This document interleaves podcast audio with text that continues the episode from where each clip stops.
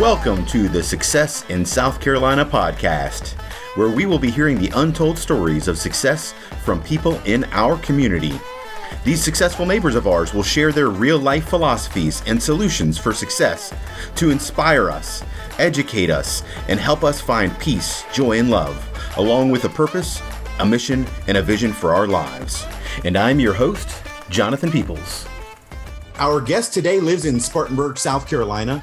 She is a guru at personal branding, a professional networker, and an expert with social media, especially LinkedIn, where she has nearly 50,000 followers.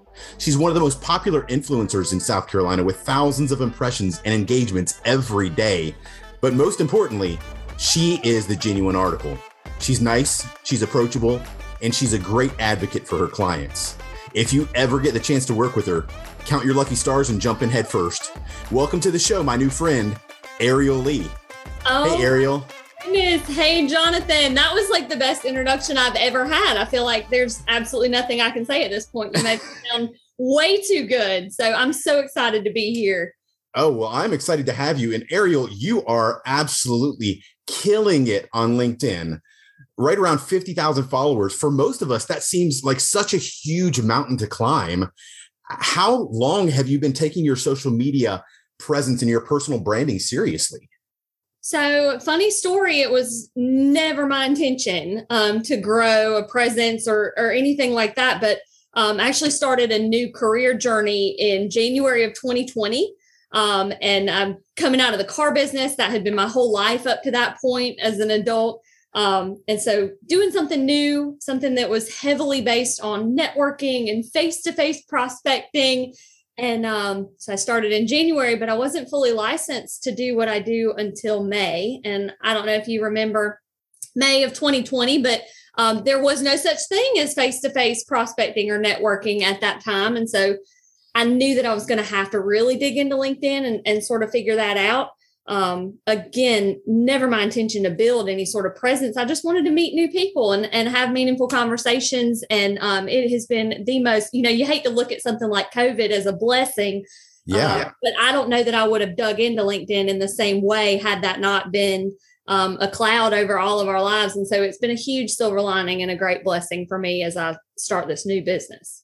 That is awesome. It's so funny how I feel like most of the successful people that I interview, Ariel, have taken some kind of setback and turned it into an advantage.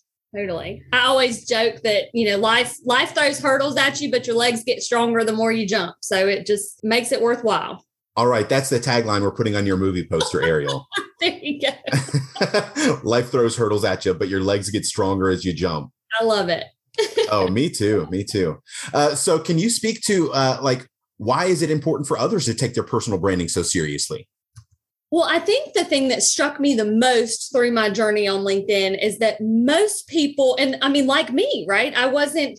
Um, I wasn't active there until I had a need, until I needed to build that network and really meet people um, a lot of people get active on LinkedIn when they're looking for a job or they're trying to sell something. And the way that I describe it is that's kind of like planting your vegetable garden when it's dinner time. Um, you know, mm. it's you have to plant those seeds and tend that garden for a long time before you can actually eat the fruits and vegetables that you're growing. And and I think networking, whether it's in person or online networking, is very much the same way. You can't expect just to immediately um, see the fruits of that labor. And so I think that everyone, no matter how stable you think your job is or how much you think you don't need networking to feed your business, if you can continue to sort of groom that social media presence and establish and and I cringe a little bit at the personal brand phrase um, just because I think a lot of people get it twisted up in their heads and they feel like a personal brand is something you have to craft or something that you have to really work on and establish. Um, and really, and I mean, it, again, it, it's just my opinion, but I don't think it's something that you have to create. I think it's just sort of figuring out how to show up online in exactly the same way that you would show up in a coffee shop or at a happy hour or anything like that that you're doing face to face.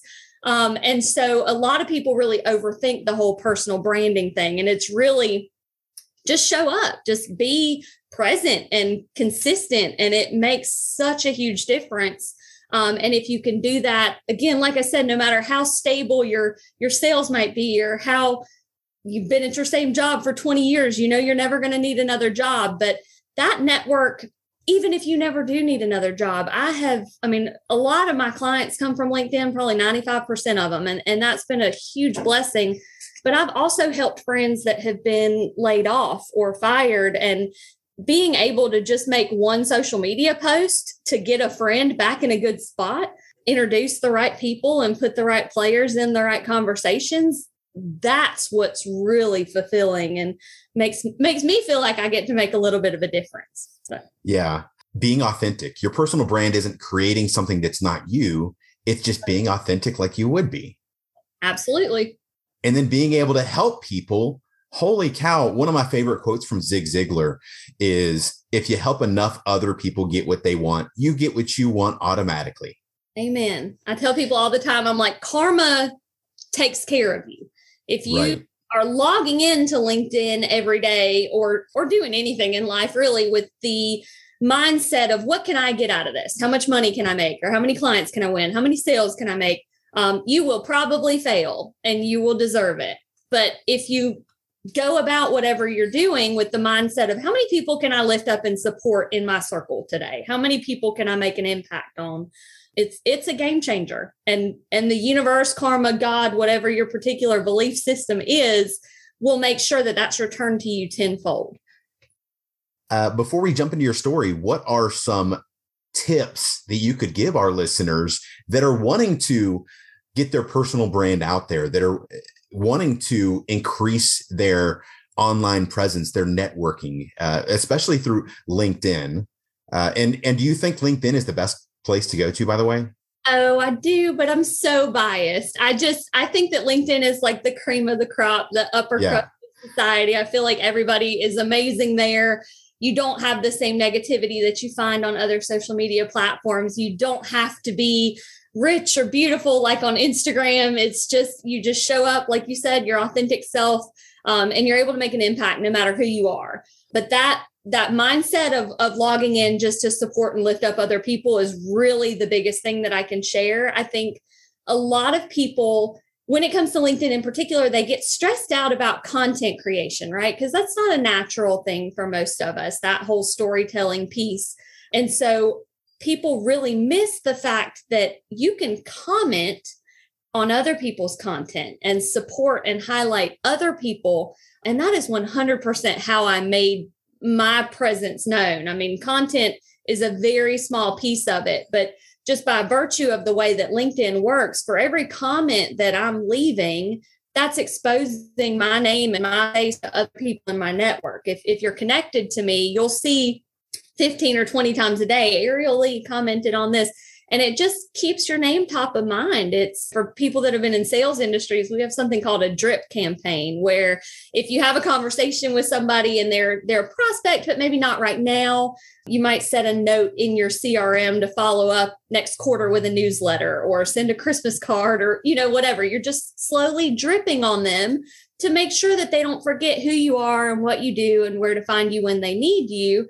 And I feel like LinkedIn does that for you in the most beautifully unobtrusive way because I'm not intentionally commenting to keep my name in front of Jonathan Peoples, right? I'm just going about establishing relationships in that way. But it just happens and it's a really magical thing. So I would say focus 10 times or 100 times more on the comments you're leaving to support other people than the content that you're putting out there. And, and the rest of it will flow and fall into place. That is great. I love how uh, your your stalker thing today. By the way, for those who have no clue what I'm talking about, you've got to go to LinkedIn, check out Ariel's post. Um, and I told her that she's welcome to. You've got some stalkers out there, not quote air quotes. You've got stalkers out there that are clients or friends or whatever that know what you like, and they send you different presents and stuff. And uh, then you challenged us who who wants to be stalked and i said go ahead i raised my hand go ahead stalk me if you want well i just I thought it was so funny. I used to get little presents in the mail all the time when I was working from home, and I would have no clue how these people got my home address. I'm assuming they'd reach out to friends or whatever. but I've been in my office since the end of July. And now it's very Googleable, right? Like you put my name in Google, my office address shows up. And so it's interesting that now that all of that is public record, people aren't sending presents anymore. So they had to go out of their way now that it's so, easy. Right? The thrill of the chase. right. So, one of the staples to our program, Ariel, is we love to hear kind of the all of your success comes with peaks and valleys. And one of the flagstones of our podcast is to hear the personal stories of struggle and victory of our guests. Would you speak to a personal struggle that you had to deal with along your path and what you learned in the process of getting your victory? Oh, sure. I don't know where you want to start. I and and I always look at it and people that's a, a topic on LinkedIn that comes up a lot. Like, what would you tell your 18 year old self if you could go back in time? And my answer is always absolutely nothing because one, I wouldn't have listened anyway at that age, but two, because I really love the way things worked out. And literally every challenge or setback in my life has set me up for something beautiful. And so I really appreciate all of those. But, you know, pretty, pretty stereotypical, like teenage mom story, right? I got pregnant and married in that order at 19 years old.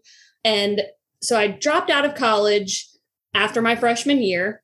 Um, and I said to myself at that time, I'll just go back when life is less busy and we can all kind of laugh together that life never gets less busy than it is when you're 19 years old. But I definitely had struggles at that time in my life. The marriage fell apart about four months after my daughter was born, um, which was fine. He's an excellent human, he's an excellent father, but we were not meant to be together forever. And so I sort of ran home to mama. That's what brought me to Spartanburg. Um, I moved around a lot as a kid. I don't really have a home. So I've lived here since 2008. That's the longest I've ever lived anywhere. Ran home, moved in with my mom, me and my four month old baby, and answered an ad in the newspaper. And that's like showing my age, I feel like, because one, nobody looks at the newspaper anymore, but I was drawn to an ad that said no training required, unlimited income potential. And I was like, yes, that sounds like right up my alley. Um, and it was for a car dealership. And they were trying to recruit salespeople. And I had always been kind of into that. My boyfriend in high school, not the father of my child, but the guy I dated all through high school, his uncle owned a small used car dealership. And I always looked up to him, thought he was very successful. And so that's why I was like, I'm going to own a car dealership when I get older. And then sort of the light bulb goes off when you're an adult that you can't just snap your fingers and own a car dealership. Like that takes money. Um, and I did not come from money. So sales was sort of my entry into that world. And I sold cars for a couple of years, had a few setbacks during that time. I had uh, being being a woman in automotive is um, interesting. And i i never felt like it was a disadvantage because i always did really well with my customers my clients. But i had a couple of issues with some some managers like sexual harassment type things and and that sucked and and you move on. And so i sold cars for a few years eventually got promoted as a finance manager finance director. Spent the next eight years doing that and ultimately wound up as a general sales manager of a dealership which is you know the person that's kind of responsible for the entire front end of a, of a car dealership. And that is a hugely financially rewarding position for somebody with no college degree. As a finance manager and general sales manager you make about the same amount of money. So starting at like 23 or 24 years old i'm extraordinarily well compensated but i still don't have any sense right? Because the whole financial thing was just not part of my upbringing. And so went through that. I was general sales manager for three years. And as I reflect on it now, I think that I probably was not doing a great job as a people manager. I had always been sort of an individual contributor up to that point. When you're a salesperson, when you're a finance manager, you're really just responsible for yourself. And then all of a sudden, because, you know, well, Ariel's good at all this stuff, so move her into that position. But a huge part of the general sales manager position is managing people um, and trying to motivate your team. And I'm a little bit of a perfectionist. And the average car salesman is not a super motivated go getter individual. Um, a lot of them are perfectly happy to just do the bare minimum and that was hard for me to understand from my perspective was always like i'm not going to do anything if i don't think i can be the absolute best at it and so as i'm managing people who don't share that same mindset it just became frustrating for me And I was kind of a miserable human being. And so, three years in that role, I came into work one Monday morning and they sat me down and they said, Ariel, we're going to bring in another general sales manager. You can go back into the finance office or you can hit the road. And a week before that, I had just closed on a new house. And three months before that, my husband was sort of having a um, mini midlife crisis. I hope he doesn't listen to this because I'm calling him out a little bit. But so he had quit his job. He was also in the car business. And I'd said, no big deal. I, I got us. Take some time, figure out what you want to do when you grow up. So anyway, I didn't feel like it was a really great opportunity for me to just be like, okay, well, I'll just leave. So I stepped back into the finance office, which again, financially is very similarly compensated. But mentally, and my ego was a little bit bruised at this point being replaced kind of it, it, was a surprise to me. I did not see it coming because everything i thought was just kind of flowing like normal. And it was it was a challenge. I'm a like extreme company woman loyal employee. And so i felt a little bit betrayed and and really hurt by that. So i took a couple months and decided okay i can't just sit in this office and collect this paycheck and be bitter about everything. I, I'm, i have to do something different. Uh, but again, I, I don't have a college degree, but I was a highly compensated individual with a mortgage and car payments and private school to match. So I had to figure out what I could do that would compensate me similarly. And uh, so really took a leap of faith into a totally different industry um, that I can't talk about, but it's just been the biggest again, like I said, all those moments sucked, but it brought me to to places that were so beautiful. And I've just really, I feel like learned a lot at, at every step and have really enjoyed the journey. So I love how you refer to your new industries. I can't talk about it. Sounds like you're part of the Illuminati now, Ariel. I know, I know. I promise I'm not in the CIA or anything like that. It's just a just a weird, weird compliance thing. I totally understand. I've been there before. You know, you sign non-competes or you sign you sign non-disclosures or non-competes or things like that. What do you feel like are some of the major lessons you learned while going through that struggle area there and on your way to that victory? So like i said as i reflect on it i, I feel like if i had been really in touch with myself i would have decided to leave a lot sooner. But i felt sort of trapped by that paycheck. And it was one of those things like life was just not, I'm working 65, 70 hours a week. I'm highly stressed, but everything is fine. That was kind of the, um, I have a friend that her whole tagline is fine as a trap, Lauren Lefkowitz on, on LinkedIn. Um, and so that was really where I was. I was just in that this is fine trap. And it took that shake up. But so that's the thing is that I think if I had been better in touch with who I am and what was really you know this this whole podcast is about success in south carolina right? And i feel like at different points in my life success has been defined very differently. And when i was younger it was pretty much 100% financial. Like i want to hit this annual income goal. I want to drive the lincoln navigator. I need the five bedroom house to prove that i'm i've made it right and then there just really came a light bulb moment where I'm like, I have spent so much time and energy trying to make a great living that I have forgotten to make a good life.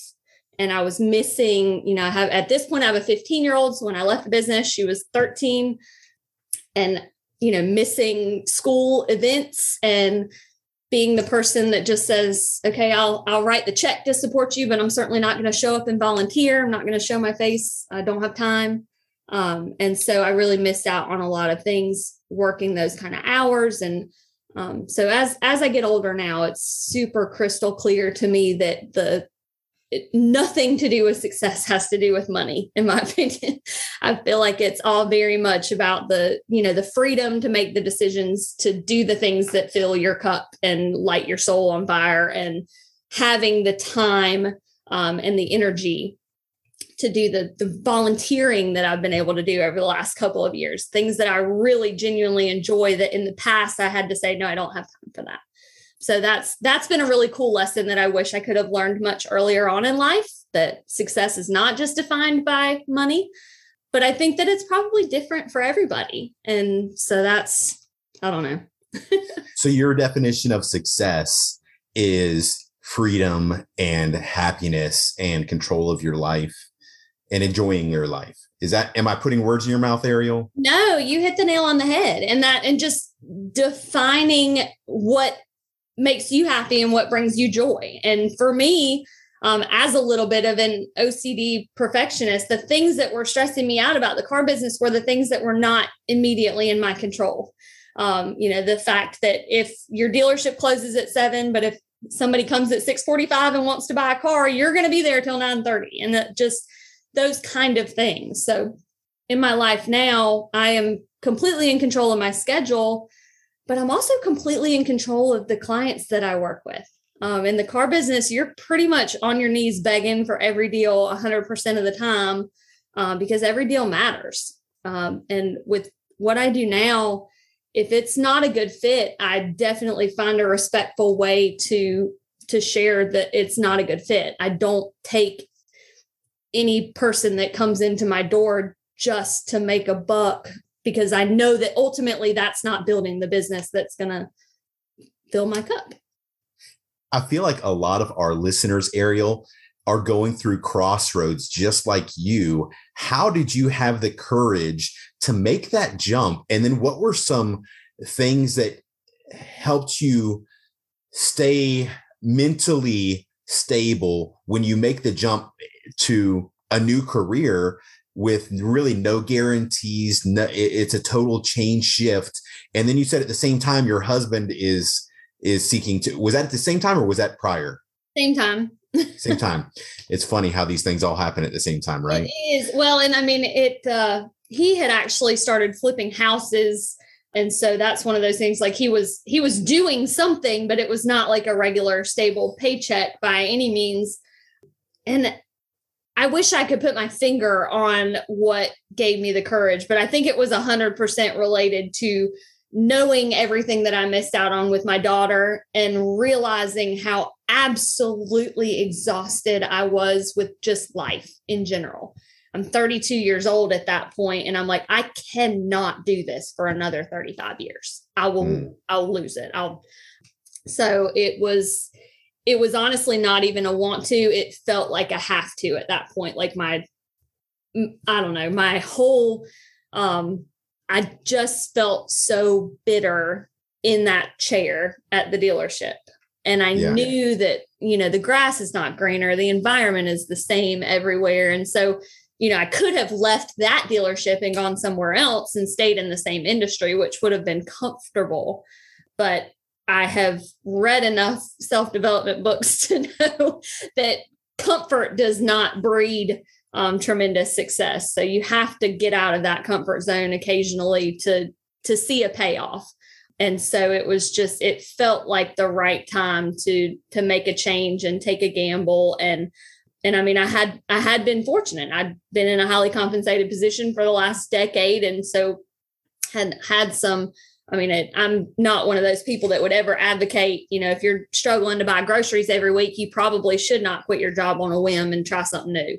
But if if you can take a calculated look at your finances and say, okay, well, I can sustain myself for X number of months or years or whatever to really give this a go, I think it's worth it every time. If, if you've got that feeling in your gut that you need a change, you need to take a risk and do something new, you you won't be sorry. But it was the hardest decision I'd ever made. I feel like you gave almost word for word a answer that I read in a book called How to Stop Worrying and Start Living by a guy named Dale Carnegie. He wrote a really great sales book called How to Win Friends and Influence People. Right but I love his book. Have you ever read How to Win How to Stop Worrying and Start Living? I have not, but that it sounds like a great one. it is amazing. And in that book he talks about if you've come across a crossroads or you've got something that's bringing stress or worry into your life to to sit down and write a list and say what's the worst that can happen right? And if you, like you said, if you're looking to pay for groceries, maybe you are in a position where the worst case is you could be out under a bridge or something. But I feel like with most people, even the worst case scenario is not as bad as we make it in our head. the worst case scenario if you know if you lose your house or if you lose your car if you lose whatever you still have your family and most of most of your family or friends would take you in help you out just because i feel like so so many of us make this the worst case scenario is so big in our brain. Totally. But it, it's freeing to to kind of look at it and write it down and realize okay well the worst case scenario isn't as bad as i thought it was going to be. Plus how can i improve upon the worst case scenario? What can i do to make it better? Absolutely. No and, and that was the thing. It was like and i told myself in my head because it's important with what i do now to say no plan b's right? Burn the burn the ships. You don't want to be in a position where you're constantly looking back at where you came from. And so mentally i did that right? Like there's there's no going back for me. Um but ultimately it wouldn't be the end of the world to have to go back into the car business. And so i knew that that would always be a fallback option. I just really from a health perspective mental health and physical health i i knew that i could not sustain working those kind of hours with that kind of stress uh, for much longer so, in your new position, in your new role, and as your uh, social media advocate, this influencer, what do you feel like? You smile and laugh as I say that, but it's true. it feels silly, but yeah. so, as you're in this position, what do you feel like is Ariel's secret? What's your secret bullet? If you had to, uh, I know you said if you're talking to 18 year old Ariel, but you're not talking to 18 year old Ariel. You're talking to our listeners who may spread from the range of 18 to 30 to 40 to 50, but the most of them might be at a crossroads or they're wanting to, how can I, they're not at a crossroads necessarily, but they're wanting to, what can I do to fine tune what I've already got going? What can I do to improve my life? What can I do to grow? What is that secret for Ariel? What's that truth that you hold that if you had one thing that you were telling somebody, what would it be? I think I would just encourage people to get crystal clear on who they are and then not shrink to fit in anybody else's boxes. Um, I did that for a lot of years. And again, it made me a lot of money, but I never was really able to be true to myself and who I am. And I think that that darkens your soul a little bit over time. The longer that you sort of dull your light, I and the longer I spend on LinkedIn, the more clear that it becomes, the more authentically you can put yourself out there, the more honest you can be about who you are and what you stand for. The right people will just absolutely magnetize to you. And the wrong people will stay away. And so that's the beautiful thing about social media. I had somebody um, a couple years ago when I was first getting started, and they are in my industry. They're a veteran. I definitely respect their opinion and what they have to say, but I show up on LinkedIn in a very sort of silly almost and approachable way. And this person told me a few years ago, they said, Oh, I love what you're doing, but, you know, I would not recommend using emojis on a professional platform. And just respectfully, in my opinion, if someone is that turned off by the use of emojis on LinkedIn, there are probably a thousand other things about my personality that are also going to turn that person off. So it's so amazing that we're able to get that out of the way up front. Um, and so I think that that would be that's my my secret bullet is just be unapologetically true to who you are and allow other people to come into your universe based on that because if you're holding up some kind of mask or putting on these perfectly polished professional pants that don't fit you're going to attract the wrong kind of people. So if you if you show up genuinely the the right people just magnet to you and it is magical. I can't can't say that enough. And even when you wear the mask and you're attract even if you are attracting people your self-image still hurts because you don't think they really like the true you. You think they like the fake you. Totally. Well and and it's the weirdest thing for me. Again, you said, you know, I'm almost 50,000 followers. All of my clients come from LinkedIn, but they're all over the country. That's why I was so excited about this podcast with you because it's here and it's local.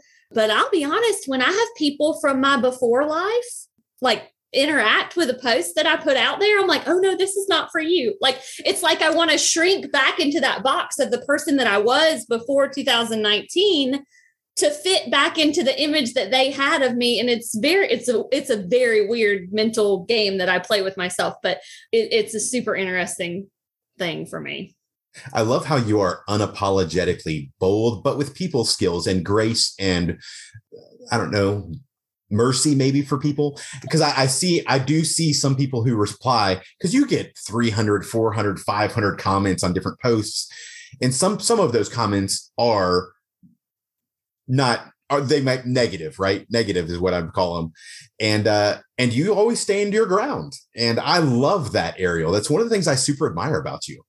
Well it's been interesting. I've always felt like anybody that leaves a negative comment on linkedin that 100% says a lot more about them than it says about me. And it's just it, I've finally come to the realization that it's not any of my business how anybody else feels about me. And I'm not the main character in anybody else's story. And so if something I say rubs somebody the wrong way, then you know, and that's not to say if I say something, I I would never because I'm I'm very intentional about not putting like offensive stuff out there. And I don't even I don't know if y'all know how LinkedIn works, but anything you comment on shows up on your feed. So I don't even comment on like political posts. Even if I agree, I stay away from that just because I don't want that to come into that part of my world. But but yeah, any anybody that says something negative that they're having a bad day. It's it's more of a reflection on them, and um, it definitely replying to it in a way that's true to you and and can stay positive and keep that high ground does more to paint the picture of who you are than stooping to their level and and getting icky right back to them. right, right. And that's what's great about being authentic, Ariel. It's one of the reasons that I feel like I I don't like calling you an influencer, although you are I don't like it because most influencers in my head are the people that thrive on drama. They want the drama. They're welcoming it. They're bringing it. They're even stirring the pot. But Ariel is just genuine. She's nice. She's authentic. She's herself. And that is what that's your secret to success, right? It it definitely makes a difference. Um, I have come into contact with a few people uh, when I started building on LinkedIn. I I had about 450 connections. I hit two, 2000, 2500 in January of 2021. And at that time, we were doing a lot of, I don't know if you got involved in the Clubhouse phenomena a couple years ago, but Clubhouse was an audio app where you would go into rooms and have chats with people and connected with a lot of really amazing humans through Clubhouse. But there was one person that I asked to connect with in January of 2021 sent them a connection request and the response I got back was, I'm very near to my 30,000 limit. Please follow me. Um, you know, whatever. And it just felt very counter to the um, image that he was projecting, right? The mask that he was holding up on LinkedIn did not match up to that message that said, I'm too big for you right now. And, you know, after I got to a certain stage in, in my growth, he reached out and asked to connect with me constantly is asking me to guest on different things. And i'm just like do you not remember that you were you know so i think that we're all just humans right? It's so silly to me when people base their i don't know their entire personality off of a follower count. That that is not me. I am on linkedin to have meaningful connections and conversations with other real humans. And um, it, it's very cool and a definite treat to be able to do it at scale. But it doesn't make me any different or or better than anybody else for sure. You said you've read a lot of business books. What do you feel like are some of your favorites? Any anything you'd recommend? So I'll plug uh, one of my dearest friends on LinkedIn, Andy Storch, um, has a book, and it's a great like quick read. I think the Audible is six hours um, called Own Your Career, Own Your Life. And that's one I've, I've only read in the last two years because I just met him through LinkedIn. But it really was one of the most impactful sort of to confirm that I'm doing all the right things and taking all the right steps and just make me feel real good about where I am in my journey. So highly recommend that one. Obviously, How to Win Friends and Influence People is a, a classic. So I'll have to look up that other one that you mentioned. But no, it's everything falls out of my head just as soon as I read it. So I'm the worst to ask what what my favorite books are. But those are two. If you want to get into LinkedIn, there's a book called Content DNA by my friend John Espirian. Really, really strong book that helps you sort of figure out how to how to start showing up in the content creation side of things. But just overall personal development, I would definitely say Andy Storch. Okay. Another genuine question here. This is impromptu, Ariel, but this just came to mind because of your journey.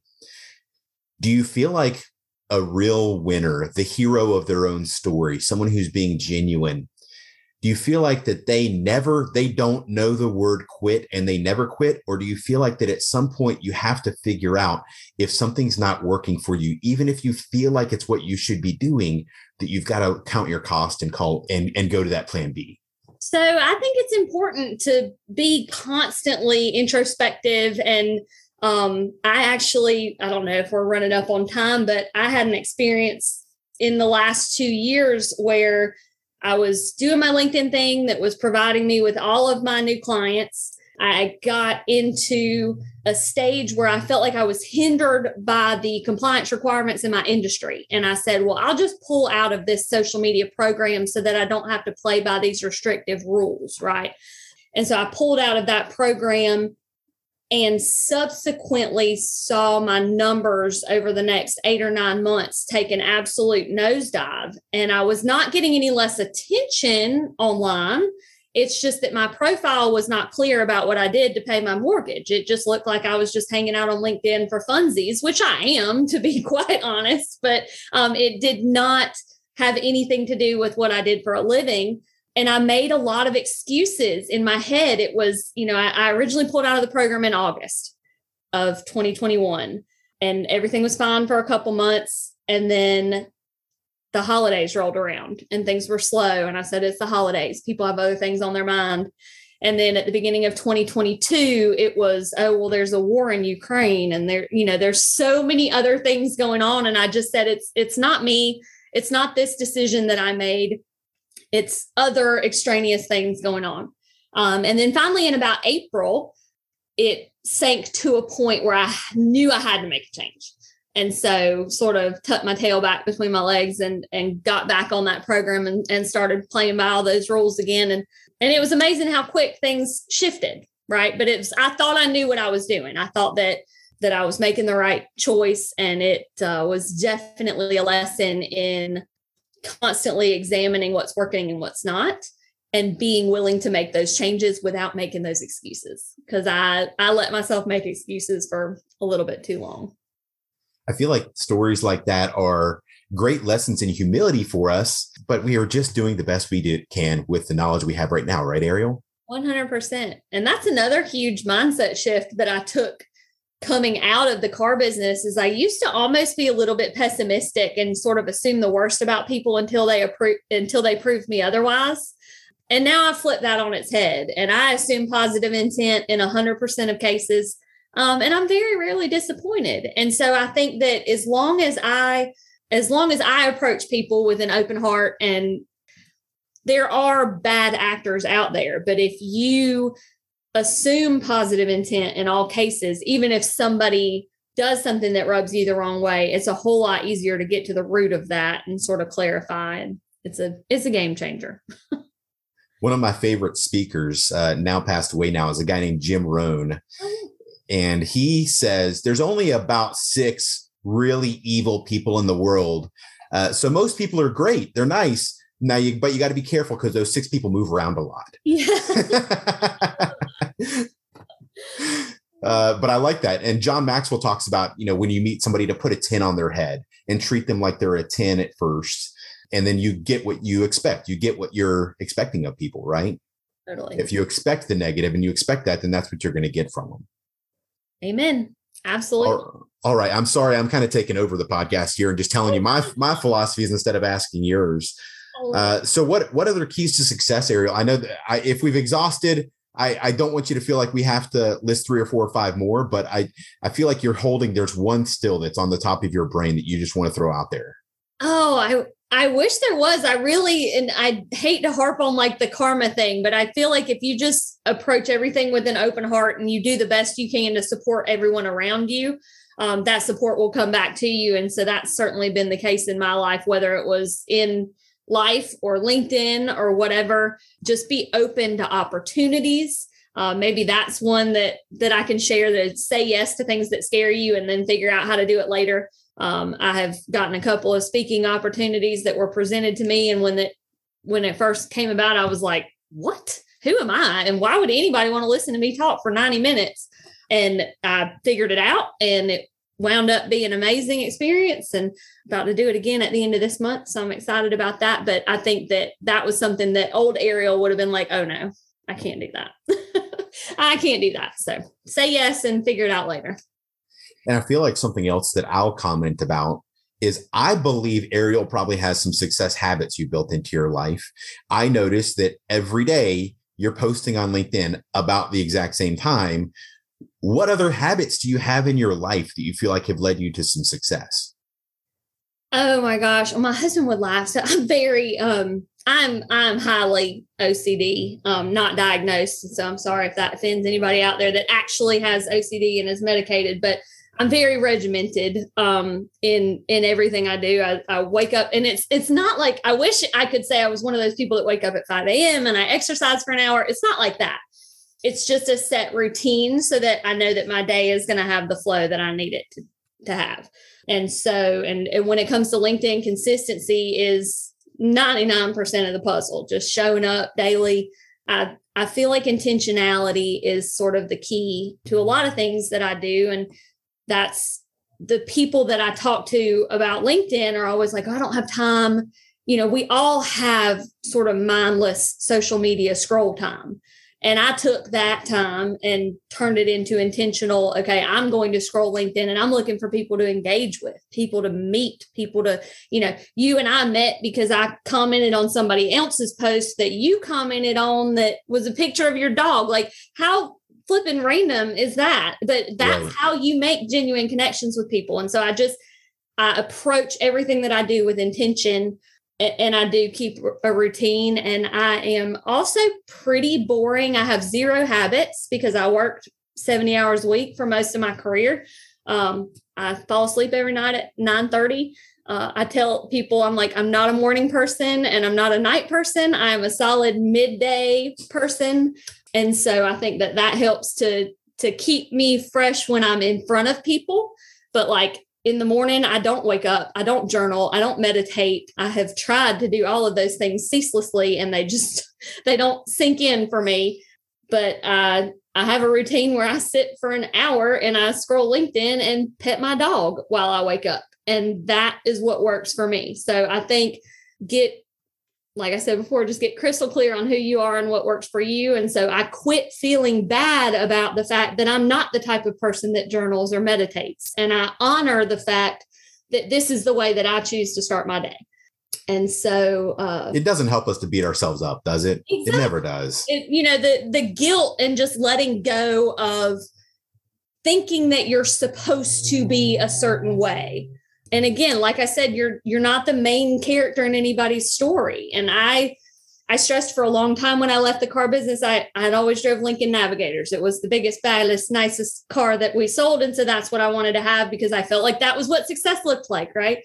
And when i stepped away from that and, and took a small pay cut to start a new venture um, now i have a ford expedition. Still a very nice vehicle and way bigger than i need but i'm a short person. I like to be sitting up high and I had the biggest complex. Like, what are these people going to think about me downgrading from a navigator to an expedition?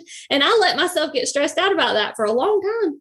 And now, a couple years removed from it, I'm just like, that was the silliest thing. Nobody cares about me or what I'm driving. And if they do, that's great because they're not somebody that I need in my circle. So um that was perfect biggest lesson. Amen. Amen. Yeah. If people get rubbed the wrong way when you're not even trying to, then it's somebody you're not supposed to be around to begin with. Right. I mean, it's different if you're intentionally out there trying to be offensive or whatever, but if you're just living you, your true, unique self, and you're doing it with love and peace and joy like Ariel does, how can somebody even be offended by that? I don't get it. There's some people that they wake up in the morning looking to be offended. And you know what? It's okay. Let them be offended by you because then you don't have to see them again. That's right. That's awesome, Ariel. Well, this has been an absolute blast. We're coming upon the end here. So, Ariel, the last question I ask our guests is who could use your services? What's your clientele? What would they look like? And then how would they find you? So, LinkedIn is always the best place to find me. Um, I was joking when we were talking about the present post that I am Googleable on the internet, but I'm always on LinkedIn and super responsive to messages and connection requests there. I joke that my ideal client doesn't have a profile. It's not men or women or black or white or old or young. I like to work with people that I love to talk to. Um, I just want to enjoy my conversations. I spent a lot of years making a lot of money, but being absolutely miserable. And so my my life now is constructed. I joke um, Marie Kondo, who does the closet cleanouts, where she says, if it doesn't spark joy, throw it away. And I've done that with my life. So I need everything in my life to spark joy, and that's how I operate. So um, if something I've said resonated, if you feel like my personality fits with your personality, then those are my ideal clients. And I know that that's a cop out and not an easy way to define it, but that's um, I've I've coined it to say that I'm running a vibes based business. And so if if the vibes are there, then we're a good fit, and uh, and if not, that's okay. There's no hard feelings.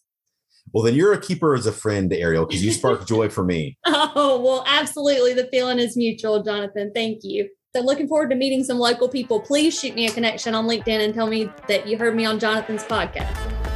All right, listeners, let's get out there and make our world, our country, and our community a better place.